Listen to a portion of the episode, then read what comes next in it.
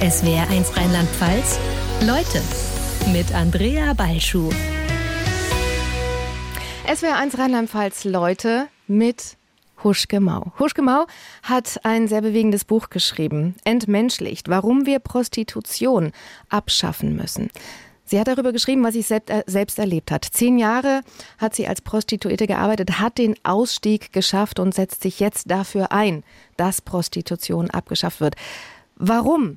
Warum ist das so wichtig? Wie kann das gelingen? Was hat sie selbst erlebt? Darüber sprechen wir jetzt bei SWR1 Leute. Frau Mauer, ich freue mich sehr, dass Sie sich die Zeit genommen haben. Hallo.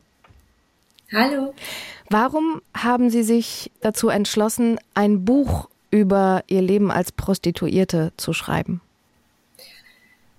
Also, als ich aus der Prostitution ausgestiegen war, ähm, hatte ich ganz schön mit Folgeschäden zu kämpfen. Ähm, und da war so eine ganz erhebliche Differenz zwischen dem, was ich erlebt hatte und dem, was ich auch mit mir rumgetragen habe und dem, was mir vom Außen gespiegelt wurde. Also ich wohne in einer Stadt, in der jedes zweite Taxi mit Prostitutionswerbung rumfährt, in der es ähm, drei Meter hohe Plakatwände gibt für FKK-Clubs, die also FKK-Clubs nicht im Sinne von FKK, sondern wo Prostitution stattfindet, die heißen halt FKK-Clubs. Und ähm, die, in den Medienberichten war immer äh, die Rede von, ja, äh, ganz normale Beruf, Sexarbeit, Dienstleistungen, alles cool, wir sind so tolerant, wir sind so äh, offen in Deutschland und das ist alles überhaupt kein Problem. Ähm, und trotzdem war da diese Beschämung. Also ich habe trotzdem auch mitbekommen, obwohl das hier legal ist und angeblich ein ganz normaler Beruf, äh, war es so, dass wenn ich drüber gesprochen habe, ich beschämt worden bin. Aber die Freier nie. Also Legalisierung hilft ja auch nicht gegen das Stigma. Ähm, und über die Schäden, die Prostitution verursacht in den einzelnen Personen, aber auch an der Gesellschaft, wurde überhaupt nicht gesprochen. Ähm, und das hat mich total, das hat mich total wütend gemacht. Ich hatte das Gefühl, aus einer Parallelgesellschaft zu kommen. Und es hat mich so sauer gemacht, denn die Gesellschaft ist verantwortlich dafür. Also auch prostituierte Frauen sind Teil dieser Gesellschaft, auch Freier sind Teil dieser Gesellschaft. Es geht diese Gesellschaft was an. Und ich hatte das Gefühl, dass Stimmen aus der Prostitution, die nicht das erzählen, was ähm, öffentlich vorgegeben und erwünscht ist, gar nie gehört werden und das wollte ich ändern. Sie sprachen gerade über Folgeschäden, die ähm, Sie mitgenommen haben aus der Zeit als Prostituierte. Was sind das für Folgeschäden? Ähm, also das ist auf jeden Fall eine komplexe posttraumatische Belastungsstörung. Das haben viele Frauen, die aus der Prostitution kommen, also der Großteil. Und es gibt eine Studie, die nachweist, dass äh, es wahrscheinlicher ist, mit einer posttraumatischen Belastungsstörung, also einem Trauma, aus der Prostitution rauszugehen, als äh, ein Trauma davon zu tragen, wenn man Kriegshandlungen direkt erlebt hat. Also ähm, wenn Sie in einem Raum eine Frau aus der Prostitution haben und eine Person, die als Soldat im Krieg war oder als Soldatin, ist es wahrscheinlicher, dass die prostituierte Frau ein Trauma hat, als dass der Soldat es hat. So viel zum normalen Beruf. Ähm, dann gibt's natürlich bei jeder Frau noch unterschiedliche Folgeschäden, also angeschlagenes Selbstwertgefühl, dann alles, was man hat, wenn man sexuell missbraucht worden ist. Also das gleicht sich, weil es ja auch das Gleiche ist. Die Tatsache, dass jemand dafür bezahlt hat, ähm, ändert ja nichts an dem sexuellen Missbrauch. Wie hat sich die posttraumatische Belastungsstörung bei Ihnen bemerkbar gemacht? Also ich hatte das jahrelang, dass ich mich sehr fremd gefühlt habe, dass ich mich, ähm, also wie als wäre das gar nicht real. Das kommt durch diese Abspaltung, die man hat von sich selbst. Man muss ja ganz viel unterdrücken, wenn, also wenn Sie sich jetzt vorstellen, Sie müssen am Tag fünf, sechs, sieben Mal mit einem Mann schlafen, den Sie gar nicht kennen und äh, vielleicht auch gar nicht mögen, ähm, dann haben Sie ja sehr viele negative Gefühle dabei, also Scham, Ekel, auch Langeweile, Angst, und um handlungsfähig zu bleiben und es durchzuziehen, müssen sie das alles unter den Teppich kehren. Und der Berg unter dem Teppich wird immer größer. Das, was sie abspalten, wird immer größer. Und kommt ja irgendwann wieder. Äh, also, das kann sich in verschiedenen Sachen äußern, in, in Flashbacks, also dass sie zum Beispiel ein Parfüm auf der Straße riechen und plötzlich sind, ist, eine, ist eine Gewaltsituation wieder in ihrem Kopf und ihr Körper benimmt sich auch so wie in der Gewaltsituation. Also das ist nie immer nur alles im Kopf, sondern es gibt ja auch so ein Körpergedächtnis. Es schüttet dann einfach Adrenalin aus, sie sind in Panik und in Todesangst, haben Panikattacken oder Albträume oder Selbstverletzensverhalten oder ganz große Probleme, den Körper zu spüren, weil man den ja so abspalten muss und danach muss man erstmal wieder sich dran gewöhnen, dass man in so einem Körper wohnt. Dass man so Gefühle hat wie, oh, ich habe Hunger oder oh, mir ist kalt ähm, oder oh, ich habe Angst, weil man ja so gewohnt war, so ganz brutal da drüber zu gehen, über, drüber hinwegzugehen über die eigenen Bedürfnisse. Ähm, und das muss man danach erstmal wieder lernen. Hm. Wie haben Sie denn das wieder gelernt? Also wie haben Sie wieder zu sich selbst gefunden? Also das waren drei Dinge. Ich habe ja vorher gar nicht gewusst, dass ich traumatisiert war. Das war für mich einfach der Standard. Also das war für mich Alltag. Und ähm, bei mir ist ja so, dass ich auch schon traumatisiert war seit von Kindheit an. Und das ist ja in der Tat auch bei den meisten Frauen, die in der Prostitution sind, so. Also es gibt diese Studie des Bundesfamilienministeriums zur Situation der Frauen in Deutschland. Und da gibt es ein Kapitel über Frauen in der Prostitution in Deutschland. Und da ist ganz klar daraus hervorgegangen, dass die meisten Frauen, äh, die in der Prostitution sind, also überdurchschnittlich häufig äh, Kindesmisshandlung, Kindesmissbrauch erlebt haben oder vorher schon sexuell vortraumatisiert waren. Ähm, und der erste Schritt für mich war natürlich zu erkennen, oh, das bin gar nicht ich, sondern das ist ja das Trauma. Ähm, das war der erste Schritt und äh, dann waren es drei Dinge. Also das eine war, ich habe eine Traumatherapie gemacht oder mache sie noch. Das zweite war mein Kater Alvin, der mir dabei geholfen hat. Ähm, und das dritte ist, also ich benutze Visualisierungen. Äh, das Gehirn kann nie unterscheiden, ob etwas wirklich passiert oder ob man sich das ganz heftig vorstellt. Und da kann man so verschiedene Entspannungstechniken mitmachen. Also wenn Sie sich zehn Minuten lang vorstellen, Sie sind auf einer Wiese voller Butterblumen und neben Ihnen grasen ein paar Ponys, dann werden Sie eine Entspannung verspüren, als wären Sie wirklich dort so. Ähm, und damit kann man verschiedenen Auswirkungen der posttraumatischen Belastungsstörung im Alltag entgegenwirken. Viele haben ja, glaube ich, ein falsches Bild äh, von Prostituierten im Kopf. Also, äh, weil man in Medien auch oft Prostituierte erlebt, die als selbstbestimmte Frau dort auftreten und sagen, ich habe mir das ganz bewusst äh, ausgesucht. Und das, was Sie gerade sagen, das passt mit diesem Bild aber überhaupt nicht zusammen. Wie viele Frauen kennen Sie denn aus der Prostituierten-Szene, die sich das wirklich selbst ausgesucht haben? Und wie viele Prostituierte tun das, weil sie keine andere Wahl hatten, weil sie da reingerutscht sind, in eine Abhängigkeit geraten sind und nicht von alleine wieder rauskommen? Also ich kenne in der Tat keine Prostituierte, wo ich sagen würde, das war freiwillig und selbstbestimmt. Ähm, die, die ich kenne, sind eben die drei, vier Frauen, die immer in den Talkshows sitzen seit Jahren. Und sind ja auch immer dieselben und die das von sich behaupten und die werden ihre Gründe dafür haben. Also ich meine, wir haben Meinungsfreiheit in Deutschland, sie sollen sagen dürfen, was immer sie wollen. Ähm, die Studien, die wir haben, also meine persönliche Erfahrung ist, alles, was ich gesehen habe in den Bordellen und was ich jetzt auch beim Netzwerk Ella sehe, sind Frauen, die ähm, verzweifelt sind, die in Notlagen sind, die ausgebeutet werden, die sehr, sehr stark traumatisiert sind und die Prostitution als ihre letzte Option bezeichnen. Also da ist nie viel Wahlmöglichkeit einfach, ja. Und bevor jetzt jemand denkt, ich spreche nur vom schlimmen Straßenstrich, nee, das ist nie so. Also weil in Deutschland wird ja immer diese Bias aufgemacht, ne, von ja, Straßenstrich ist ganz schlimm, da sind die ganzen osteuropäischen Zwangsprostituierten, aber dann gibt es ja noch den Escort, da sind die selbstbestimmten Studentinnen, die sich ausleben. Wir also haben beim Netzwerk Ella unterdurchschnittlich viele Frauen, die vom Straßenstrich kommen. Also da ist eigentlich alles vertreten, so, ne? Und trotzdem ist es so, dass ich sagen würde, nee, freiwillig und selbstbestimmt ist da nichts. Wie sind Sie denn in die Prostitution reingerutscht? Ähm, ja, also das war eigentlich eher so ein Standardlebenslauf. Also im Bordell unterhält man sich ja auch mal in der Bordellküche mit den anderen Frauen, die dort sind. Und die Stories haben sich halt schon sehr geglichen. Also bei mir war es so, ich komme aus einer sehr gewaltbesetzten Familie. Ähm, äh, sehr schwere Kindesmisshandlung erlebt.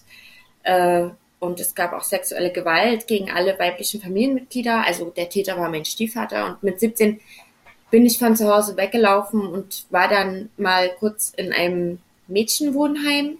Und dann hat aber die Hilfe geendet. Und ähm, dann stand ich da und ähm, meine Eltern haben mir jegliche Unterstützung verwehrt. Also ich rede nie nur von finanziell, sondern sie haben sich zum Beispiel sogar geweigert, ihren Teil des BAföG-Antrags auszufüllen. Warum? Ja, weil ich nicht mehr ihre Tochter war. Ich bin ja weggelaufen. Also das war die Bestrafung dafür, dass ich das, äh, dass ich das sozusagen, naja, dass ich weggelaufen bin und damit ähm, den Blick anderer darauf hab, gelenkt habe, dass augenscheinlich was nicht stimmt. Haben Sie denn versucht, äh, in der Zeit Hilfe aufzusuchen bei Lehrerinnen oder Lehrern oder äh, beim Jugendamt. Gab es da irgendwelche Möglichkeiten, damals schon darauf aufmerksam zu machen, dass da was nicht stimmt? Ähm, meinen Sie jetzt während der Zeit, in der ich zu Hause war? Genau. Oder? Also in ja. der kind Sie, Sie sagten ja, Sie haben ja eine sehr gewaltreiche Kindheit erlebt. Gab es niemanden, dem Sie sich hätten anvertrauen können?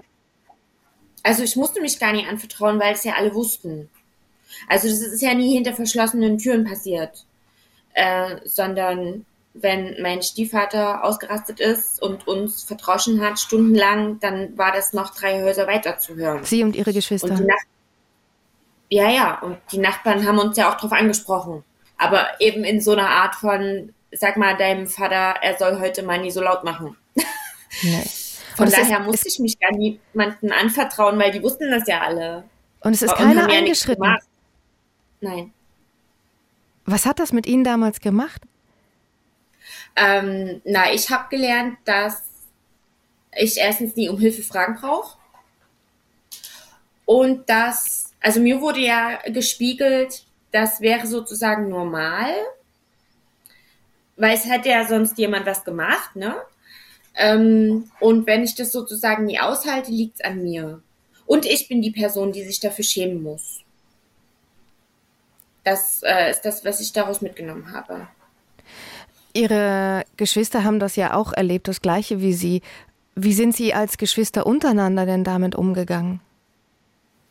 Also über meine Geschwister möchte ich eigentlich gar nicht sprechen, weil nur weil ich mich entschieden habe, an die Öffentlichkeit zu gehen, gilt das ja nie für, für sie. Und also ich habe auch ganz bewusst in dem Buch ähm, von meinen Geschwistern kaum was geschrieben, weil die haben auch eine Privatsphäre. Also wenn sie sich entscheiden, irgendwann an die Öffentlichkeit zu gehen, dann äh, nur zu, aber sie haben es eben nicht entschieden. Hm. Deswegen würde ich über die gar nichts sagen wollen. Das kann ich gut nachvollziehen. Als Sie 17 waren, hat es Ihnen gereicht und Sie sind von zu Hause abgehauen. Wohin sind Sie dann gegangen? Ähm, also ich bin in eine Mädchenzuflucht gegangen und mein Ziel war äh, nicht mich selber zu retten, sondern mein Ziel war eigentlich ähm, einer Behörde oder einem Amt das zu sagen äh, und meine Geschwister und meine Mutter, für die ich mich ja immer verantwortlich gefühlt habe, ähm, also die Situation zu ändern. Ähm, und ich war bereit dafür sehr viel aufzugeben. Also ich hatte immer so, also meine Traumvorstellung war, ähm, mein Stiefvater wird aus der Familie entfernt, wie, wie auch immer, durch eine Scheidung oder also irgendwas. Und äh, meine Mutter kann ganz normal weiter arbeiten gehen und ich kümmere mich dann, weil ich war ja die Älteste, nach der Schule um meine Geschwister und mache den Haushalt. So. Es wäre auch kein normales Leben gewesen für eine Jugendliche, aber, aber das war für mich der absolute Traum. So.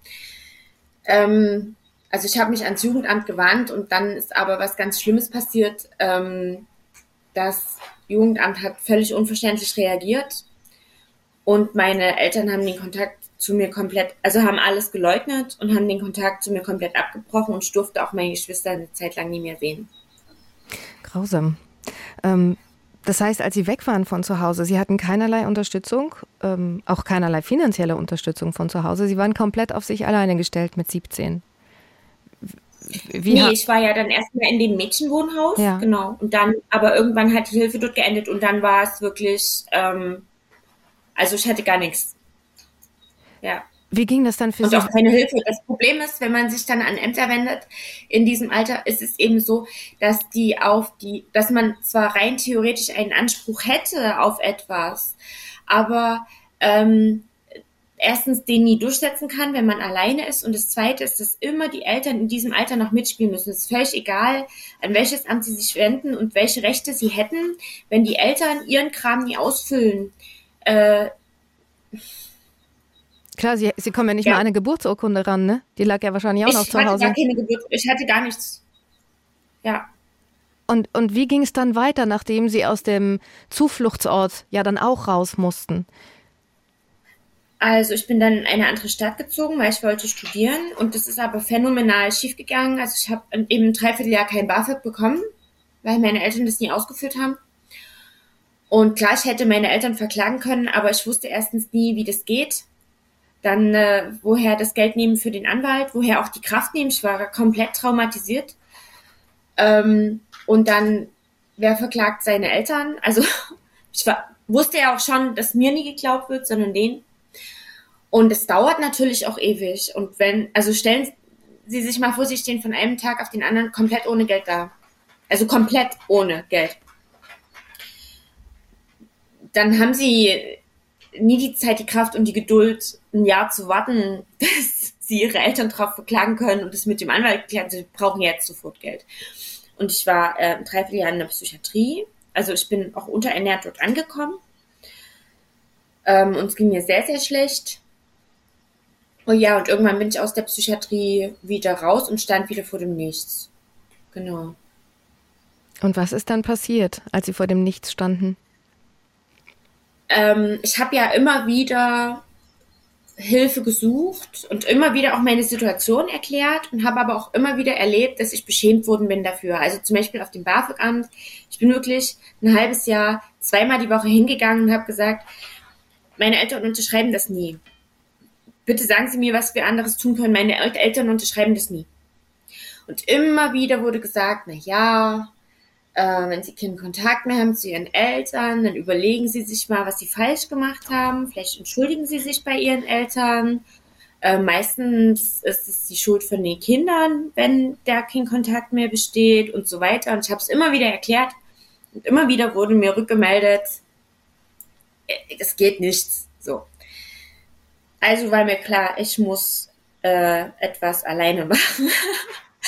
ähm, Genau, und äh, ich hatte ja schon vorher den Eindruck gehabt, dass äh, ich auf mich, also ich habe das schon geahnt, als ich gesehen habe, ich äh, muss aus dem Mädchenhaus raus und das Jugendamt versteht gar nie, dass äh, in was für eine Situation ich bin. Ähm, ich habe es immer wieder erklärt und da hatte ich ja schon meinen ersten Freier gemacht, einfach um zu gucken, kann ich das? Das ist ein Überlebensmechanismus. Also es war die letzte Option. Ich wollte einfach nur wissen, kann ich das? Denn ich wollte ja überleben. Ähm, genau, ja, und da hatte ich ja schon meinen ersten, ersten Freier gemacht. Und es war total schlimm, also er hat mich auch vergewaltigt, aber ich bin dort rausgegangen, habe gedacht, okay, also ich überlebe das, ich kann das, also werde ich nie verhungern. Und das war für mich die einzige Sicherheit, die ich hatte. Das heißt, war reiner Überlebensmechanismus. Sie ja, sind, na klar. Weil eine Vergewaltigung an sich ist ja schon ein Trauma. Und dann sich der Gefahr auszusetzen, dass das ja immer und immer wieder passieren kann, weil Freier ja, ja. wahrscheinlich dann doch mit einer Prostituierten machen, was sie machen wollen, oder? Wie ja, haben Sie das klar. erlebt? Ähm, naja, also es wird schon offiziell vorher abgemacht, was jetzt stattfindet aber Freier halten sich ja nicht dran. Also in Deutschland ist es ja so, dass Prostitution als ganz normaler Beruf gilt und das gibt Freiern eben die Möglichkeit, ähm, ihren Missbrauch zu vertuschen und aufzutreten wie ein normaler Kunde. Und wenn Sie sich jetzt vorstellen, Sie sind eben eine normale Kundin, sagen Sie äh, im Baumarkt oder bei der Friseurin, ist doch Ihr Wunsch, das meiste für sich rauszuholen und den besten Deal zu kriegen, oder? Na klar. Genau. Und ähm, dadurch, dass Prostitution oder das Freiertum in Deutschland legal ist, erlaubt es Freiern genauso aufzutreten. Und das, dass sie eben, sie sind Kunde, Kunde ist König, sie wollen das meiste für sich rausholen. Und das bedeutet ganz konkret, dass während des sexuellen Aktes eben ähm, permanent versucht wird, doch noch mehr rauszuholen für sich als Freier. Also konkret ist es eine, also für mich immer als Prostituierte eine permanente Abwehr von äh, sexuellen Handlungen, die nicht ausgemacht waren. Also keine Ahnung, wenn man sagt, ich küsse nie, dann versucht es der Freier eben doch. Oder ähm, ich habe zum Beispiel immer alles mit Kondom gemacht und trotzdem gab es genug Freier, die einfach versucht haben, das Kondom abzustreifen. Ähm, oder man will, keine Ahnung, einen Finger nie irgendwo haben und trotzdem, also, ne, also die versuchen dann eben wirklich so viel wie möglich für sich rauszuholen. Und das ist also quasi, wenn sie das eine halbe, wenn sie sich vorstellen, sie gehen eine halbe Stunde mit jemandem ins Bett und der versucht die ganze Zeit, also sie mögen den sowieso schon nie, sondern sie machen das, weil sie nie verhungern wollen. Und dann versucht derjenige noch ständig Sachen zu machen, wo sie ganz klar auch gesagt haben, ich bin damit nicht einverstanden.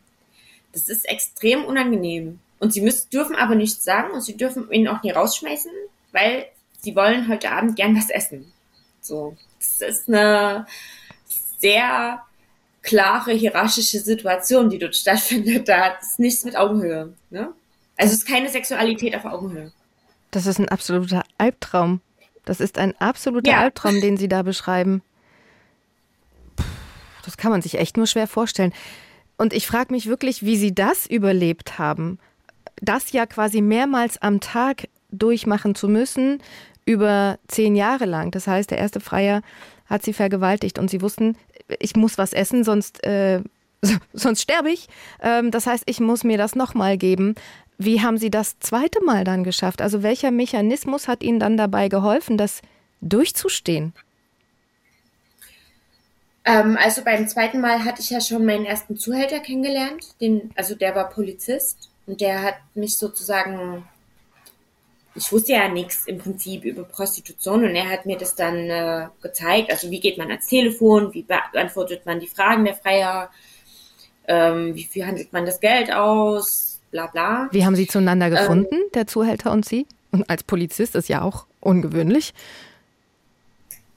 Ähm, das war reine Verzweiflung von mir. Ich war noch in der Klinik und wusste, ich muss da jetzt wieder raus. Und ich kannte die Situation ja schon. Also ich stand wieder vor dem Nichts, gar nichts, also keine Wohnung, äh, also null. Ähm, und dann habe ich auf eine Annonce geantwortet. Die war ein bisschen kryptisch. Äh, und dann habe ich ihn kennengelernt und wir, also er wollte eigentlich Pornos drehen. Und ich habe mich aber so geschämt ähm, beim Pornodrehen, das ist Ding, bei, der Unterschied zwischen Prostitution und Pornografie ist ja gar nicht so groß. Es ist ja eigentlich Prostitution mit Kamera. Ähm, aber es ist eben ein Unterschied, ob die Demütigung, die geschieht, ob das nur der Freier und sie mitkriegen oder der Freier und sie und 100.000 Zuschauer, die sich noch da drauf naja, ich weiß nicht, wie ich das, ob ich das jetzt sagen darf. Wahrscheinlich. Wir wissen alle, was also, Sie meinen, ja, ja. daran noch äh, sexuell ergötzen. Mhm. Äh, das war hundertfach die Demütigung. Ja, und das wollte ich nie. Und dann hat er gesagt, okay, alles klar, dann ähm, ja, nur anschaffen. Und ich habe immer gedacht, dass es freiwillig war, bis ich das, äh, weil er hat mir ja nie die Pistole an den Kopf gehalten, ne? Äh, und ich habe das wirklich gedacht, bis ich das Buch geschrieben habe. Und dann musste ich eben nochmal in meine alten Tagebücher gucken, um mich dran zu erinnern, wie es wirklich war. Und dann habe ich nochmal gedacht, nee, das war eigentlich zu krass, was er gemacht hat. Also in, er war zehn Jahre älter als ich. Sie waren 18, Ich war ne? traumatisiert. Ja, meine Arme waren komplett aufgeschnitten. Ich war unterernährt. Ich kam frisch aus der Psychiatrie. Ich war obdachlos. Ich war hochgradig verstört und isoliert. Ich hatte niemanden.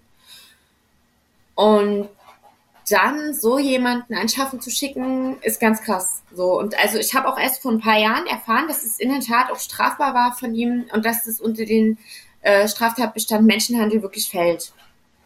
Aber das war mir in dem Moment nie klar. Das hat sich für mich in dem Moment, da ich ja getrieben durch diese Notsituation das mitgemacht habe, habe ich gedacht, ja, es ist meine eigene Schuld sozusagen, ähm, ja, ich hätte ja auch verhungern können oder auf der Straße verrecken. Sozusagen, ich hatte ja eine Alternative. Also, also haben Sie das damals so gesehen, als hätte er Sie, haben Sie das quasi so gesehen, als hätte er Sie davor bewahrt, zu verhungern, vor die Hunde zu gehen? Also hatte er für Sie in dem Moment was hat Gutes? sich das so angefühlt und erst im Nachhinein, also also nur am Anfang, ne? Dann, also dann war die Ausbeutungssituation schon sehr klar. Ähm, und erst im Nachhinein ist mir klar geworden, nee, der hat mich aus, also der hat mich ausgebeutet. Also er hat ja auch ähm, massiv Geld von mir bekommen. Ähm, er hat es ja nie selbstlos gemacht, sondern er hat sich als Zuhälter betätigt. Ähm, aber in so einem Moment können sie ja gar nicht klar denken, wenn sie in so einer Notsituation sind äh, und so traumatisiert sind, ähm, das geht eben oft erst im Nachhinein, wenn man dann auf diese Situation guckt.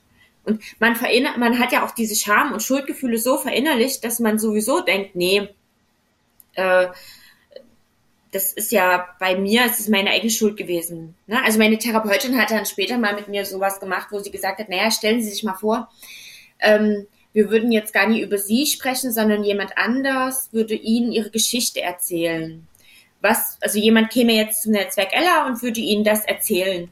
Was würden Sie denn sagen? Und äh, da ist mir erst bewusst geworden, boah, ich wäre total empört, wie jemand das mit einem jungen Mädchen machen kann, diese Notlage ausnutzen kann und ähm, ich wäre entsetzt so, ne? Aber man selber sieht es in dem Moment nie so. Hm. Wann sind Sie aufgewacht? Wann ist Ihnen bewusst geworden, hier stimmt was nicht? Also es ging ja relativ schnell. Ich wollte ja im Prinzip nie anschaffen, sondern das war ähm, ja, das war das Einzige, was ich mir vorstellen konnte, wie ich überleben kann. Und ähm, also es ist sehr schnell sehr schlimm geworden. Und es hat aber eben wahnsinnig, wahnsinnig lange gedauert, bis ich da rausgekommen bin. Aber aufgewacht, ja, sehr schnell. Ich wollte ich es ja nie machen. Aber es gibt doch also Sie sprachen ja gerade auch vom Netzwerk Ella. Ähm, es gibt doch Netzwerke, wo Frauen, so meint man jedenfalls, Hilfe bekommen können, ähm, Hilfe zum Ausstieg. Haben Sie das damals als Möglichkeit nicht gehabt? Ähm, also das Problem in Deutschland ist, dass Prostitution ja als ganz normaler Beruf betrachtet wird. Es ist legal, und ja. Da, genau, und das setzt einen bestimmten Denkprozess in Gang. Und der Denkprozess ist, wenn ich einen ganz normalen Beruf ausübe, brauche ich doch beim Ausstieg keine Hilfe. Also wenn Sie jetzt sagen würden, ich habe keine Lust mehr, als Radiomoderatorin zu arbeiten, dann müssen Sie doch auch nie in eine Beratungsstelle gehen und in ein Ausstiegsprogramm, sondern Sie hören einfach auf und machen irgendwas anderes. Genau. Und die Gesellschaft denkt eben, das wäre bei Prostitution genauso. Weil es ist ja alles legal, es ist angemeldet, es hat so einen bürokratisierten Anstrich und so weiter. Und das, das ist ja aber in der Prostitution überhaupt nie so. Ich kann nie einfach aussteigen. Also da gibt es verschiedene innere und äußere Zwänge, die das verhindern. Warum kann man nicht einfach ähm, aussteigen? Also das Erste ist natürlich, dass vielen Frauen die Alternative fehlt. Wohin wollen sie aussteigen, wenn sie keine Alternative haben? Also wo wollen sie dann hingehen? Was wollen, was wollen sie machen? Äh, das zweite ist, dass auch in legalen Bordellen, also diese legale Bordellstruktur, äh, ermöglicht es Menschenhändlern und Zuhältern ja überhaupt erst ihr Zwangssystem aufrechtzuerhalten. Ja, und so auch in legalen Bordellen ist es zum Beispiel so, dass äh, versucht wird, ein Schuldknechtsystem aufrechtzuerhalten. Also sie müssen Zimmermieten zahlen von bis zu 160 Euro am Tag, auch wenn sie keine Freie haben. Sie müssen die Wäsche der Handtücher bezahlen. Sie bekommen Strafgelder fürs zu spät kommen, fürs Freier ablehnen. Und sie sind eine Woche im Bordell und plötzlich haben sie Schulden. Sie können dort nie einfach weggehen. Ähm, und mit solchen Menschen legt man sich auch nie an. Also, sie hauen dort nie einfach ab. Mhm. Ja. Ähm, und innere Zwänge gibt es natürlich auch. Also, das, man ist ja irgendwann auch zu traumatisiert, um irgendwas anderes zu machen. Weil es, also wenn man zum Beispiel Schlafstörungen hat, ganz extreme, weil man jede Nacht Albträume hat oder Angstattacken, dann kann man nicht am nächsten Morgen um 7.30 Uhr in dem Büro sitzen. Ne?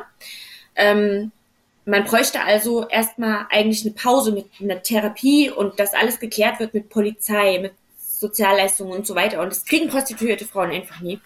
Und ich war ja bei zwei Beratungsstellen. Und ähm, die eine Beratungsstelle, das wusste ich damals aber nie, die war so voll auf diesem Sexwork-Trip. bin ich hingegangen und da war ich schon in dem zweiten Wohnungsbordell, ähm, hatte einen zweiten Zuhälter, der in der organisierten Kriminalität war. Ähm, ganz schlimm vorbestrafter Mensch. Äh, und äh, ich habe mich sehr geöffnet bei der Beratungsstelle und habe gesagt, also ich halte es nie mehr aus, ich muss da raus. Und dann haben die mich total verständnislos angeguckt und haben gesagt, ja, aber äh, ist doch ein ganz normaler Beruf und wenn Ihnen der nie mehr gefällt, dann gehen Sie doch einfach nie mehr ins Bordell. Und es war so lachhaft, weil ich hatte gerade geschildert, dass ich ähm, einen Zuhälter habe, der in einem Rockerclub ist und der schwer vorbestraft ist. Ich hab, als ich ihn kennengelernt habe, da war er Anfang 30 und war schon zehn Jahre im Knast gewesen und ist nie wegen Schwarzfahren, sondern wir reden hier von Drogenhandel, Waffenhandel, Menschenhandel, Körperverletzung. Ähm, und das hatte ich der Beratungsstelle erzählt und auch, dass ich keine Wohnung habe und keine Alternative, total isoliert bin. Ich hatte dann mittlerweile, war ich auch drogenabhängig. Und dann gucken die mich an und sagen mir sowas. So. Da geht man natürlich nie nochmal hin zu der Beratungsstelle, weil man sich ausrechnen kann, dass es sinnlos ist. Und die zweite Beratungsstelle war eben eine für Mädchen und Frauen allgemein. Und dort hatte ich das Gefühl, diese Leute erstmal über Prostitution aufklären zu müssen. Also die wussten gar nicht, worüber ich spreche. Und es hat mich so viel Kraft gekostet. Also wenn ich irgendwo hingehe, weil ich dringend Hilfe brauche und ich musste ihnen aber erstmal alles erklären, dann kostet mich das Kraft, die ich gar nie habe. Ähm, und irgendwann gehe ich dort einfach nie mehr hin. Wie haben Sie es dann trotzdem geschafft, da auszusteigen? Ich, ich glaube, viele hätten an Ihrer Stelle wahrscheinlich aufgegeben, weil sie haben ja so oft um Hilfe gebeten in ihrem Leben und sie sind so oft vor den Kopf gestoßen worden. Ihnen wurde ja so oft das Gefühl gegeben, ja, sie sind doch selber schuld an allem. Wo haben Sie die Kraft hergenommen, dann trotzdem den Ausstieg zu finden, obwohl es ja im Grunde genommen aussichtslos war? Sie hatten keine Wohnung, sie waren isoliert, sie waren psychisch äh, völlig äh, fertig, krank, psychisch krank ja dadurch. Wo kam die Kraft her, dann doch den Absprung zu schaffen? Und wie haben Sie den Absprung geschafft? Was oder wer hat Ihnen dabei geholfen? Also ja, das war der Alvin. Ich muss jetzt ein bisschen aufpassen, dass ich nicht anfange zu weinen. Ähm, weil der Alvin ist äh, 2019 gestorben. Und er ist zwar fast 15 Jahre alt geworden, aber ich finde, es reicht irgendwie nie und ich hätte es schon gern gehabt, dass er irgendwie genauso alt wird wie ich. Ist das Ihr Kater gewesen? mhm, genau. Mhm. Und er ist zu mir gekommen, als es mir am schlechtesten ging in der Prostitution. Und das hat alles geändert. Also er ist als Katzenbaby zu mir gekommen. Und ähm, vorher ging es mir so schlecht, dass es mir schon egal war. Also ich habe wirklich nur noch drauf gewartet, bis mich irgendein Freier um die Ecke bringt oder so. Ähm, und dann war da plötzlich ein Katzenbaby, um das ich mich kümmern musste. Und ähm, das hat alles geändert, weil ich ja plötzlich auch auf mich achten musste, damit es dem Katzenbaby gut geht. Ja, ich habe plötzlich, ähm, also ich, ich, es war nie mehr egal, wann ich vom Bordell nach Hause kam. Ähm, es war nie mehr egal, wie viele Drogen ich nehme. Es war nie mehr egal, dass ich nur noch in Milieugesellschaft bin von sehr gewalttätigen Männern sondern ich wollte, dass er es sicher hat und dass er safe ist. Und ähm, dann habe ich das eben über die Jahre Stück für Stück geändert, aber es hat echt viel Kraft gekostet, sich dort, also mein Ausstieg hat ja auch mehrere Jahre gedauert und ich habe alles getan, um nie anschaffen zu müssen. Und es gab auch Zeiten zum Beispiel, da war ich früh halb vier bei Rossmann Regale einräumen, tagsüber war ich an der Uni und habe meine Seminararbeiten geschrieben und abends musste ich anschaffen gehen bis nachts um drei, damit ich das also das ging jahrelang so. Ähm, ich habe alles getan, um die anschaffen zu müssen, aber es hat eben trotzdem irgendwie oftmals nie gereicht. Genau. Also es hat echt lang gedauert. Und als ich den letzten Freier gemacht habe, wusste ich ja auch gar nicht, dass es der letzte Freier ist, weil ich diese langen Pausen ja schon kannte. Also das hört sich so sehr krass an, wenn man, wenn ich, wenn immer gesagt wird, ja, Huschgemau war zehn Jahre in der Prostitution, dann stellen sich Leute immer vor, ich war zehn Jahre im Bordell jeden Tag. Ähm, aber so war das ja nie. Also gerade die letzten Jahre waren auch viele Pausen dabei, bis zu einem Jahr. Ähm, und als ich den letzten Freier gemacht habe, wusste ich das gar nie, dass es der letzte ist, sondern ich dachte, also es ist halt gerade mal wieder jetzt eine längere Pause und dann irgendwann später ist mir aufgefallen, oh, du hast schon seit zwei Jahren, hast du das jetzt schon nie mehr machen müssen. vielleicht bist du schon ausgestiegen, also vielleicht bist du jetzt wirklich endlich ausgestiegen, vielleicht hast du es geschafft. Aber wie war das möglich, weil Sie ja vorher sagten, naja, Sie hatten ja keine Wohnung ähm, und kein Geld und äh, dann war dieser gewalttätige äh, Zuhälter da, vor dem Sie auch Angst hatten, da konnten Sie nicht einfach abhauen. Wie war das denn trotzdem möglich, auch längere Pausen ähm, zwischendurch zu machen?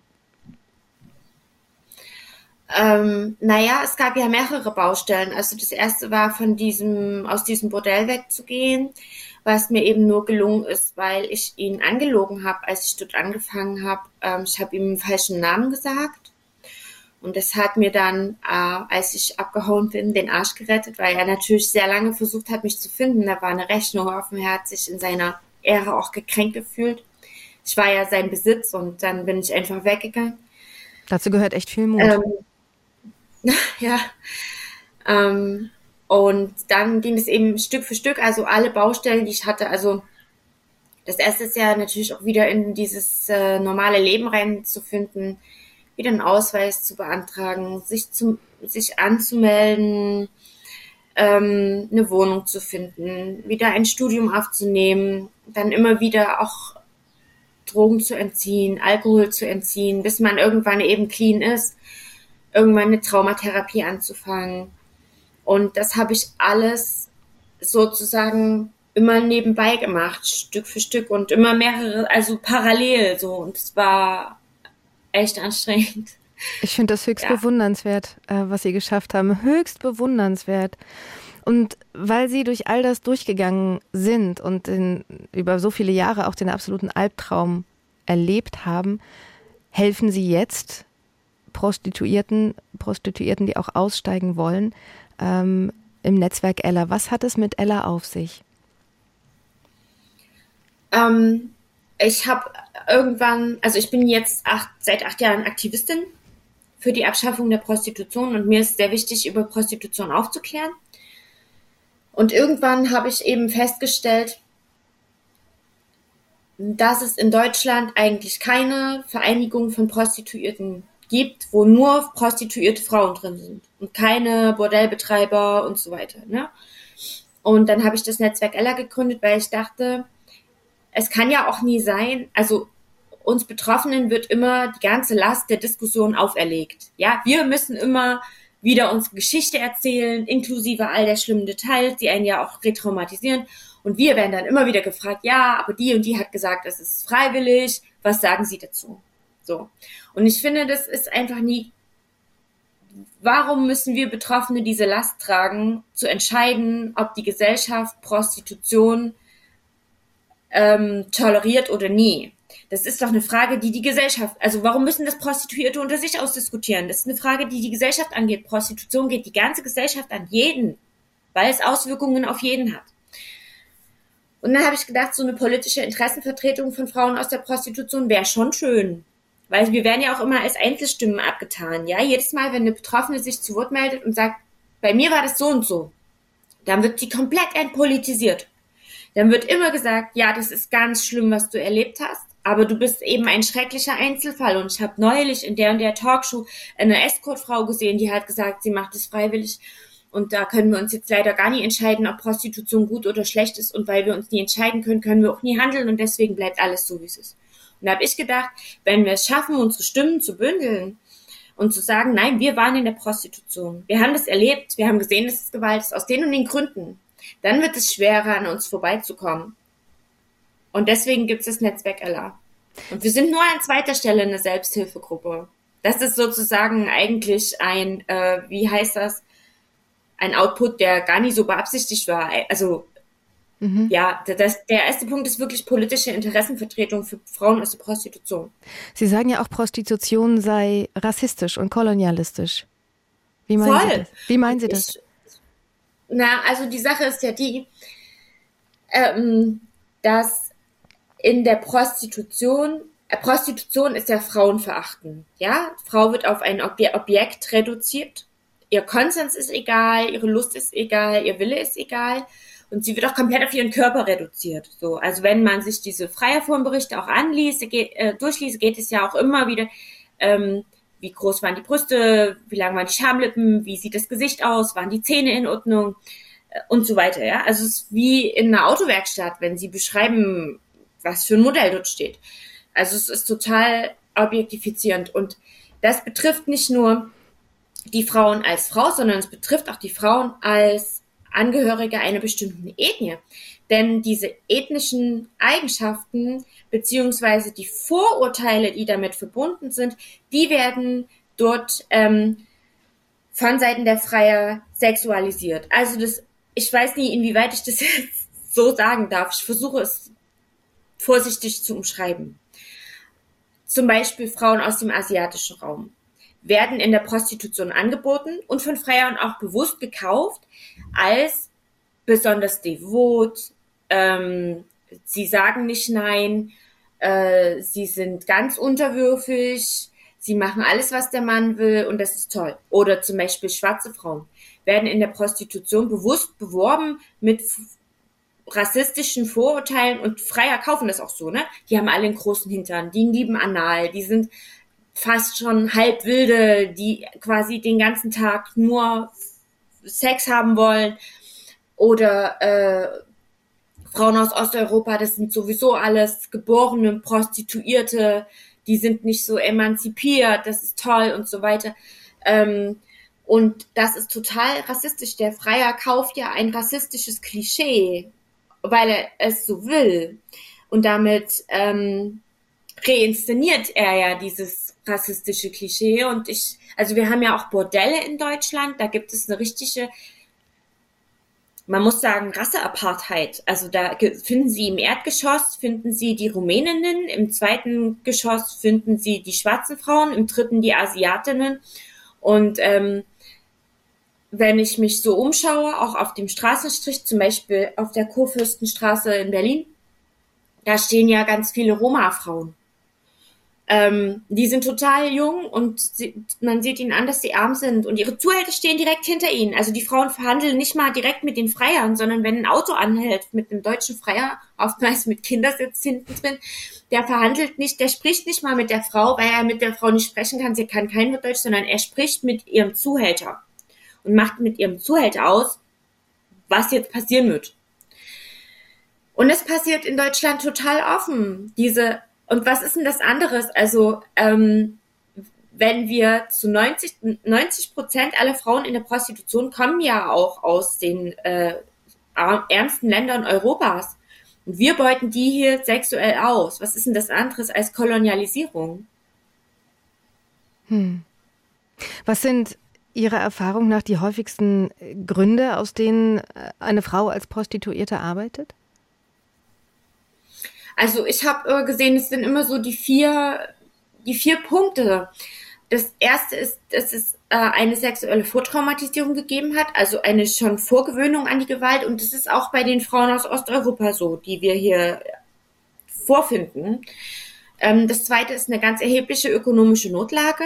Also laut einer Studie von Melissa Farley, das ist eine US-Psychologin und die hat Frauen aus der Prostitution gefragt, was brauchst du am allermeisten, am allerdringendsten? Und da haben 89 Prozent, also neun von zehn Frauen gesagt, einen Ausstieg. Ich bräuchte einen Ausstieg, aber ich kann nie. Ähm, das heißt also, sie befinden sich in einer Zwangslage. Meistens ist es eine ökonomische Notlage. Ähm, und der dritte Punkt ist die Gewöhnung schon als Abwertung als Frau. Also alle Frauen in der Prostitution, die ich gesehen habe, waren das waren diese Abwertung schon gewöhnt. Also wenn äh, sie sind es vielleicht nie gewöhnt als Radiomoderatorin, aber ähm, wenn sie würden sich sehr schnell auch daran gewöhnen, wenn sie täglich mehrmals gefragt werden würden, wie viel kostest du? Ähm, oder naja, ich will die Sexualpraktiken jetzt nie wiederholen, das ist vielleicht nichts fürs Programm, aber wenn sie bewusst mehrfach am Tag nach erniedrigenden und demütigen Praktiken gefragt werden, ja. Und der vierte, vierte Punkt ist, äh, und das ist auch bei den meisten Prostituierten der Fall, eine Person, die beim Einstieg hilft, das sage ich jetzt mal so euphemistisch, und die auch davon profitiert. Das kann auch der eigene Partner sein. Also das muss nie immer der Rockerzuhälter sein, der eine Frau ins Bordell prügelt. Das habe ich auch ganz oft gesehen, dass Ehemänner oder Freunde die Frauen ins Bordell bringen und sagen, hier, äh, wir, wir haben uns gemeinsam, in Anführungszeichen, dazu entschlossen, dass wir meine Schulden, dass die jetzt hier meine Schulden abarbeiten. So. Unglaublich. Also Sie sagten, neun von zehn Frauen haben gesagt, was sie bräuchten, wäre ein Ausstieg. Und dadurch, dass ja mhm. Prostitution in Deutschland legal ist, und wir sehen ja auch an Ihrem Beispiel, äh, wie schwer das war, es ist gar nicht so leicht auszusteigen, vor allem auch aus den Gründen, aus denen die Frauen ja in die Prostitution hineingeraten. Nun setzen Sie sich ja für das nordische Modell ein, nach schwedischem Vorbild. Ähm, das ist ein Sexkaufverbot. Was würde denn so eine Prostitu äh, Prostitutionsgesetzgebung hier in Deutschland Ihrer Meinung nach verändern? Alles. Alles. Also ähm, das, das Erste ist, der, äh, das nordische Modell wurde ja vor 20 Jahren in Schweden eingeführt, ähm, nachdem man jahrzehntelang äh, das Prostitutionsmilieu erforscht hat und auch erforscht hat, was macht es denn mit einer Gesellschaft, dass es Prostitution gibt. Was macht und es dabei denn hat man also was macht es denn mit einer Gesellschaft, dass es Prostitution gibt? Es gibt mehr Gewalt gegen Frauen. Und zwar deswegen, wenn es in einer Gesellschaft Prostitution gibt und damit Männer die äh, Prostitution nutzen, dann gibt es zeitgleich eben mehr Männer, die sexuell problematisches Verhalten an den Tag legen. Also versetzen, wenn wenn ein, eine ihrer Bekannten zu ihnen kommen würde und sagen würde, ich habe letzte Woche mit einer Frau geschlafen. Und es war total toll, aber jetzt, wo ich drüber nachdenke, weiß ich eigentlich gar nicht, ob ich das wirklich wollte. Aber ist ja auch egal. Dann wären sie total entsetzt, ne? Und sie würden sagen, oh Gott, mit wem bin ich hier befreundet? Das ist ein Gewalttäter. Ja. Aber in der Prostitution passiert das genau, also passiert genau das bei jedem Akt. Kein Freier weiß um die Situation der prostituierten Frau. Und es gibt kein Anzeichen, Zwangsprostituierte wirklich zu verifizieren. Also sie können es nie erkennen. Auch eine Zwangsprostituierte lächelt ihren Freier an. Muss sie ja, weil sie sonst Tresche bekommt, ja? Und Freier wissen das. Und das bedeutet, sie gehen mit jedem sexuellen Akt, den sie in der Prostitution ausüben, bewusst das Risiko ein, eine Vergewaltigung zu begehen und mit einer Frau zu schlafen, die das gar nicht will. Und es ist ihnen egal. Und das ist ganz klar äh, sexuell problematisches Verhalten. Und Geld ändert daran ja überhaupt nichts, ja. Also entweder wir äh, sagen als Gesellschaft, nein, wir wollen, dass Sex freiwillig stattfindet und dass beide Seiten das wirklich wollen, dann muss es eben auch für Prostitution gelten. Und da das dort nie geht, muss man Prostitution eben eigentlich abschaffen. Und wenn es Prostitution, also Freiertum in einer Gesellschaft gibt, bedeutet es, es gibt sehr viele Männer, die sexuellen Konsens aushebeln und die ein problematisches Verständnis von sexuellem Konsens haben, die eben sagen, ja, unter bestimmten Umständen ist es in Ordnung, wenn ich mit der Frau schlafe, die keine Lust darauf hat. Und äh, diese Denke beschränkt sich ja dann nicht nur auf Frauen aus der Prostitution, was problematisch genug wäre, sondern wenn sie das als Mann einmal erlebt haben, dass sie damit davonkommen, in einer bestimmten Situation mit einer Frau zu schlafen, die das nicht will, also konkret einen sexuellen Missbrauch zu gehen, dann bezieht sich das auf alle Frauen und auf alle sexuellen Handlungen potenziell, die sie ausführen. Und was hat es jetzt dann, dann ist es eine Gesellschaft, in der wir nie mehr über MeToo reden müssen. Ja, weil äh, das, wenn wir sagen, Prostitution ist okay, sagen wir als Gesellschaft, es ist in Ordnung, wenn Frauen Sex haben, den sie gar nicht haben wollen. Frau Maus, Sie setzen sich ja für das nordische Modell ein nach schwedischem Vorbild. Was hat es mit dem nordischen Modell auf sich? Also das nordische Modell wurde vor 20 Jahren zuerst in Schweden eingeführt. Mittlerweile haben es auch andere Länder übernommen. Und ähm, es wurde eingeführt, nachdem man jahrzehntelang äh, erforscht hat, was in der Prostitution genau geschieht. Und man hat auch Betroffene gefragt und man hat eben auch erforscht, was Prostitution mit einer Gesellschaft macht. Und ähm, hat eben befunden, Prostitution ist Gewalt gegen Frauen und äh, hat dann gesetzgeberisch die Konsequenzen daraus gezogen, nämlich erstens, ähm, dass man sich als Gesellschaft darauf einigt, nein, ähm, wenn ein Geschlecht das andere kaufen kann, gibt es keine Gleichberechtigung. Prostitution ist Gewalt gegen Frauen. Zweitens, ähm, wir bestrafen die per wir bestrafen nicht die Prostituierte, sondern die Person, die sich ähm, sexuell problematisch verhält, also Freier, äh, die eben mit Hilfe von Geld versuchen, Konsens zu umgehen.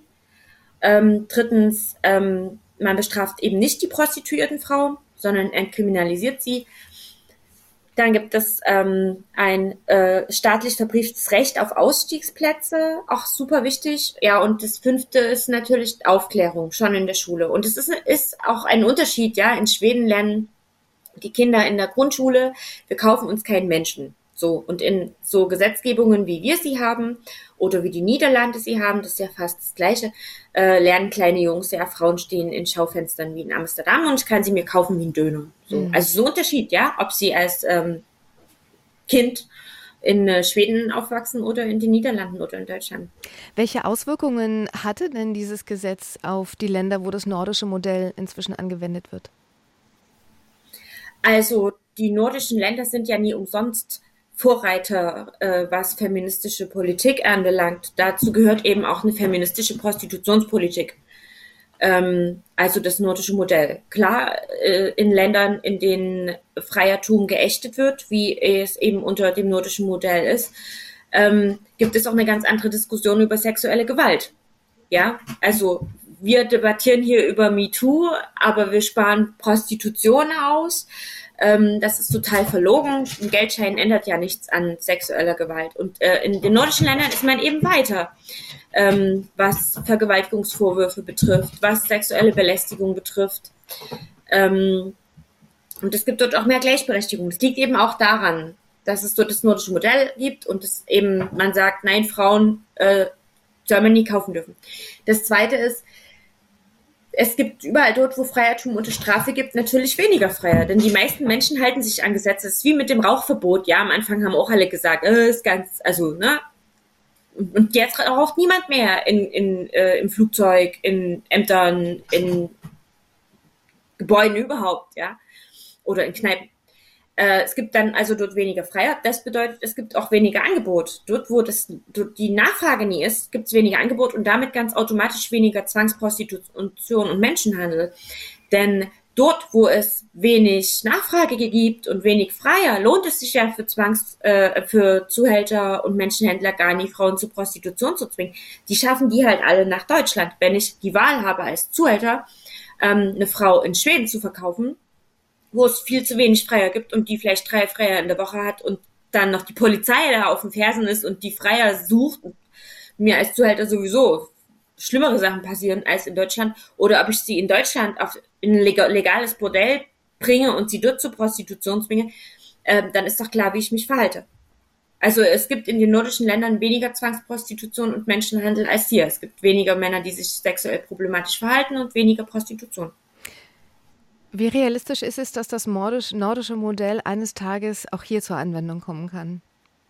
Also ich zweifle da überhaupt nie dran, ähm, weil das ja nie nur in Schweden so ist, sondern es haben ja schon mehrere Länder übernommen. Also Island, Norwegen, Nordirland, Frankreich, Kanada, Israel, Südkorea, die haben alle das nordische Modell. Äh, warum? Ja, weil es funktioniert. Hm. Und wir werden das auch haben. Es geht nämlich so auch nicht ewig weiter. Also was ich jetzt nie als Ex-Prostituierte sage, sondern als Mitglied dieser deutschen Gesellschaft ist, wir müssen uns echt anfangen, dafür zu schämen, dass wir das Bordell Europas sind. Wir sind das Land, das Menschenhandels Zielland Nummer eins ist. Hierher werden die Frauen gehandelt.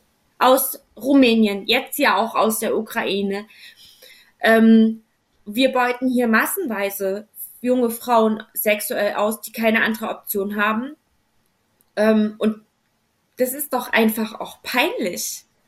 Also in Rumänien zum Beispiel ist es eine mega Diskussion, ähm, dass so viele der jungen Mädchen, die dort verschwinden, in deutschen Bordellen wieder auftauchen. Und mir persönlich ist das peinlich, wenn ich mit Rumäninnen und Rumänen spreche. Und es muss uns als Land anfangen, endlich peinlich zu werden. Welche Re also jetzt zum Beispiel mit den Ukrainerinnen, ja. Sogar Europol waren schon davor, dass hier die Menschenhändler und Zuhälter, die stehen an den Bahnhöfen, die haben nicht mal mehr den Anstand, die paar Tage zu warten und die Frauen in den Unterkünften aufzusuchen. Die stehen direkt an den Bahnhöfen und versuchen die jungen Ukrainerinnen dazu zu bewegen, mitzukommen, um sie hier zur Prostitution zu zwingen. Warum ist uns das nicht peinlich? In, Schweden ist es nicht der Fall. Dort stehen die Menschenhändler und Zuhälter nicht dort. Warum? Weil es dort so wenig Freier gibt. Aber hier in Deutschland gibt es so viele Freier. Das ist ein Fest für jeden Menschenhändler, weil der genau weiß, wenn ich die Ukrainerin, die hierher gekommen ist, die aus dem Krieg geflohen ist, wenn ich die, wenn ich es schaffe, die dazu zu bringen, mitzu, mitzukommen, da kann ich wahnsinnig viel Kohle hier mit ihr machen. Warum ist uns das nie peinlich? Naja, ich glaube, also einem Großteil Gesellschaft, der Gesellschaft ist es schon peinlich. Ähm, wichtig ist nur, dass es jetzt an die richtigen Menschen kommt, die dieses Gesetz auch zur Anwendung bringen können. Das ist ja, wenn man sich überlegt, ich habe, glaube ich, die Statistik gelesen, dass jeder fünfte Mann zu einer Prostituierten geht. Deckt sich das so mit Ihren Erfahrungen? Also, es gibt ja verschiedene Statistiken und wir können nie genau sagen, wie viele Männer es sind. Also das geht von drei von vier waren schon mal im Bordell. Das bedeutet nie, drei von vier gehen regelmäßig, aber sie haben einmal im Leben mindestens diese Erfahrung gemacht. Zu jeder fünfte geht regelmäßig, zu jeder zehnte geht regelmäßig. Wir wissen es nie genau. Aber es gibt sehr, sehr viele Freier. Das heißt, es gibt einen riesigen. Markt hier. 1,2 Millionen Männer pro Tag hat das Bundesamt für Statistik mal errechnet. Ob das immer dieselben sind, ist die andere Frage. Aber ähm, Fakt ist, es gibt sehr viele Männer hier, die sich als Freier betätigen, ja. Welche Reaktion erfahren Sie denn, wenn Sie mit Ihrer Forderung nach dem nordischen Modell kommen und ähm, dafür kämpfen, die Prostitution abzuschaffen? Ja, ich erfahre eben, dass Prostitution insofern etwas mit der Gesellschaft macht, als dass sie abstumpft. Also Sie haben ja gerade gesagt, doch, Sie glauben schon, den meisten Menschen ist es peinlich. Diese Erfahrungen mache ich eben in der Tat nicht. Echt nicht? Nein, überhaupt nicht. Wenn ich in Deutschland über Prostitution spreche, werde ich eigentlich eher angegriffen. Also dann heißt es immer, ja, du bist doch äh, der traurige Einzelfall, du kannst ja nur von deiner Geschichte reden, was ja auch stigmatisierend ist, weil mir damit ja komplett abgesprochen wird, dass ich sowas wie eine Analysefähigkeit habe oder dass ich Statistiken lesen kann. Ähm, und dann wird immer gesagt, ja, aber es gibt, ja, aber die Freiwilligen, die Freiwilligen. Also es gibt ja diese drei Freiwilligen, die dann irgendwie in jeder Talkshow sitzen und die sollen dann sozusagen dafür herhalten, also, ne, also sobald also wir nur eine Frau sozusagen finden, die es in Deutschland, die sagt, dass sie es freiwillig macht, müssen eben die anderen 10.000, ja, kann man nie ändern. Ähm, das ist das, was ich in Deutschland sehe. Und diese Diskussion findet in anderen Ländern so nicht statt. Also im nordischen Modell, in Schweden zum Beispiel, das dieses Gesetz verhilft ja auch zu einer Einstellungsänderung. Es ist ja nie immer so, dass zuerst die Einstellung sich ändert und dann ein Gesetz kommt, sondern manchmal ändern sich Einstellungen auch durch Gesetze, hm. weil es eine normative Vorgabe ist. Und bevor das nordische Modell in Schweden eingeführt wurde, war der Großteil der Bevölkerung auch der Meinung, nee, also Prostitution ist schon okay und wenn, dann müssen sich die Prostituierten schämen. Und dann kam das nordische Modell und schwupps, 70 Prozent aller Menschen in Schweden sind heute der Meinung, nee, das ist Gewalt, wir wollen das hier nie haben und äh, Männer, die sich so verhalten, sind Luschen. Hm. So. Deswegen glaube ich, wir sind in Deutschland schon so abgestumpft. Also ich meine, es findet vor aller Leute Augen statt. Sie müssen sich mal eine halbe Stunde auf die Kurfürstenstraße in Berlin stellen. Das ist sehr heilsam. Und es findet vor unser aller Augen statt. Und wir empfinden irgendwie nichts mehr dabei. Die Gesellschaft empfindet nichts mehr dabei. Ähm, und ich glaube, dass das Modell helfen könnte, äh, Menschen auch wieder die Augen zu öffnen und sie dazu zu zwingen, hinzugucken, was passiert. Hm. Ja, ich glaube, dass das daran liegt, dass äh, viele halt das falsche Bild von der Prostitution haben, weil es ja legal ist in Deutschland, aber ähm, es ist ja auch so, dass viele Prostituierte sich im Grunde genommen trotzdem an der Grenze zur Illegalität bewegen. Und das ist, denke ich, vielen überhaupt gar nicht so bewusst. Warum? Also wie kann es sein, dass ähm, Prostituierte, die ja einen Beruf ausüben, der offiziell legal ist, sich trotzdem am Rande der Illegalität bewegen? Also das ist eben überall so, wo Prostitution legalisiert ist. Mhm. Ähm, in Deutschland, ich erkläre das kurz, in Deutschland ist Prostitution legal. Das heißt, pro forma werden sie nicht dafür bestraft, wenn sie anschaffen. Sie begehen keine Straftat. Aber natürlich mh, mm, versucht der Staat Prostitution zu regeln, damit es nie zu Auswüchsen kommt, wie das neben einem Spielplatz ein Bordell ist oder ein Strich oder so, ja. Und das bedeutet, es gibt ganz viele Regeln. An die müssen sich Prostituierte halten und das sind einfach super viele. Also sie müssen sich anmelden, sie müssen die Gesundheitsberatung machen, sie dürfen nie im Sperrbezirk arbeiten und 90 Prozent, also des deutschen, der deutschen Fläche sind Sperrbezirk. Ähm, sie müssen dies machen und das machen und es ist unmöglich, sich an all diese Sachen zu halten.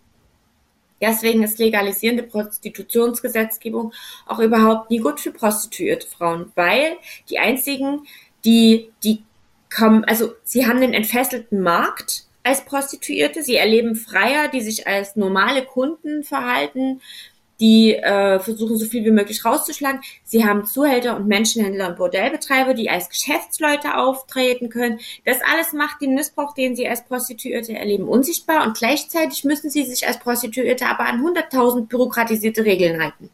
Es ist unmöglich. dass äh, also sie haben nur die negativen Seiten der Legalisierung. Und in Schweden ist das eben anders. Da ist eben für die Gesellschaft ganz klar, Zuhälter sind Menschen, die wir hier nie haben wollen. Freier sind Menschen, die wir hier nie haben wollen. Und Prostituierte machen an sich nichts verkehrt, denn das ist ein selbstschädigendes Verhalten, sich zu prostituieren, aber man hat natürlich ein Recht drauf, sich selbst zu schädigen. So wie man ja auch das Recht hat, sich umzubringen oder Alkoholiker zu sein. Ähm, aber es gibt eben kein Recht eines Freiers drauf, mit dem Körper eines anderen machen zu dürfen, was man will. So, und deswegen ist die Prostitutionsgesetzgebung in Schweden die einfache, weil sie sagt, dich als Freier zu betätigen und Sex ohne Konsens zu haben, ist strafbar, aber in einer Notsituation zu sein und sich zu prostituieren ist nicht strafbar. Du hast nichts falsch gemacht, du kannst jederzeit, du hast ein Recht auf dem Ausstiegsplatz, du hast ein Recht mit der Polizei zu sprechen und du wirst für nichts bestraft. Und das ist in Deutschland eben anders. Und dafür kämpfen Sie dass es bei uns sich in Zukunft hoffentlich ändern wird. Entmenschlicht, warum wir Prostitution abschaffen müssen, so heißt Ihr Buch, das Sie vor kurzem veröffentlicht haben.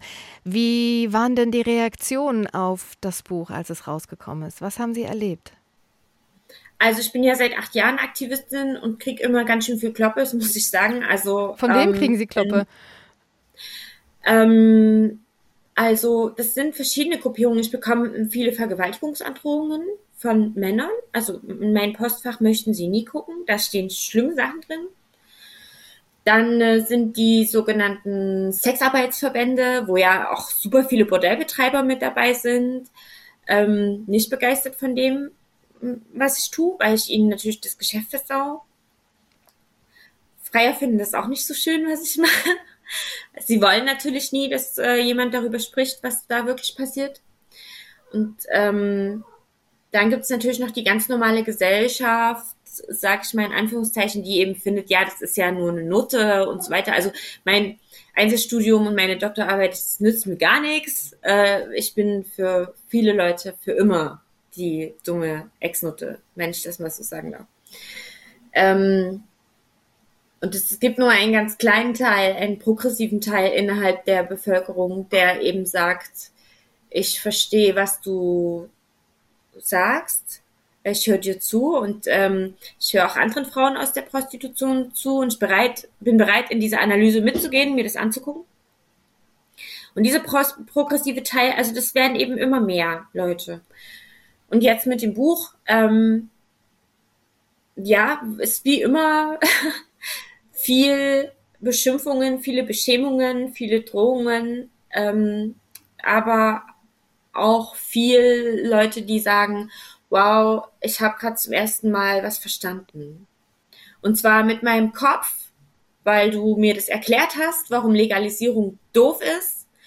Und mit meinem Herz, weil du mir deine Geschichte erzählt hast und ich nach plötzlich nachvollziehen kann, warum du das getan hast. Und das Schönste für mich ist, wenn Frauen anfangen solidarisch zu werden und mir sagen, ich habe dein Buch gelesen und da habe ich plötzlich verstanden, dass das Einzige, was mich von dir trennt, der reine Zufall war. Weil ich hätte in deiner Situation sein können ähm, und dann hätte ich das vielleicht auch machen müssen. Und du bist ja gar nie anders als ich. Und ich habe nie das Recht zu sagen, es ist mir egal, was mit Frauen wie dir passiert, weil du bist ja so anders sondern du bist genau wie ich, du bist eine Frau wie ich und wenn es dir passiert, kann es mir passieren oder meiner Tochter passieren und das will ich nie und deswegen müssen wir jetzt das nordische Modell einführen. Das ist dann immer das Schönste, die schönste Rückmeldung, die ich kriegen kann. Also ich finde Ihren Weg wirklich höchst bewundernswert. Ich finde Ihren Mut höchst bewundernswert. Und ich finde es auch ähm, bewundernswert, dass Sie sagen, ich habe in meinem Leben schon so viel Kloppe eingesteckt. Das war eigentlich mehr, als ein Mensch vertragen kann. Und ich gehe das Risiko ein mit dem Buch, in dem ich an die Öffentlichkeit gehe, dass ich noch mehr Kloppe kassiere.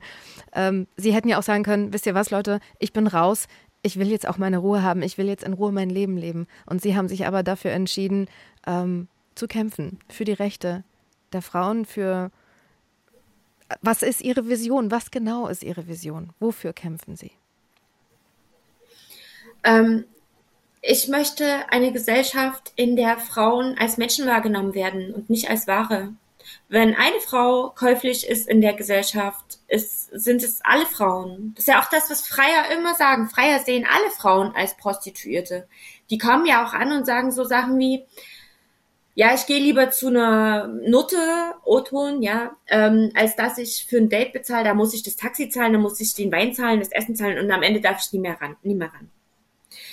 Und da habe ich jedes Mal wieder gesehen, ah, krass, also das ist für die, alle Frauen sind für die, ja, Sexablieferungsmaschinen. Also man steckt irgendwas rein, Geld oder Aufmerksamkeit oder ein Abendessen und dann fällt Sex raus. So, und der Sex steht einem zu. Ähm, das ist was freier Denken und ich wünsche mir eine Gesellschaft, die progressiver ist und die sagt, nee, Frauen sind Menschen, äh, Menschen sind keine Ware, wir kaufen uns keine Menschen und wir wollen Sex haben, der auf Konsens beruht, den alle Beteiligten wirklich wollen und wo auch alle Beteiligten wirklich Lust drauf und dabei haben. Das würde ich mir wünschen. Mhm. Sie schreiben gerade an Ihrer Doktorarbeit. Was wünschen Sie sich für Ihren weiteren Weg? Wie ist Ihre auch persönliche Vision für Ihre, für Ihre, für Ihre nächsten Jahre, für Ihr, für Ihr, für den Rest Ihres Lebens? Also die ist ganz klar. Äh, da, da, damit habe ich ähm, auch immer gearbeitet, mit ganz klaren Visionen. Klare Ziele setzen und dann alles tun, was nötig ist, um dorthin zu kommen. Ähm, meine Vision ist ganz klar. Also ich bin jetzt bei, ich habe es ausgerechnet, 41 Prozent der Doktorarbeit sind verschriftlicht.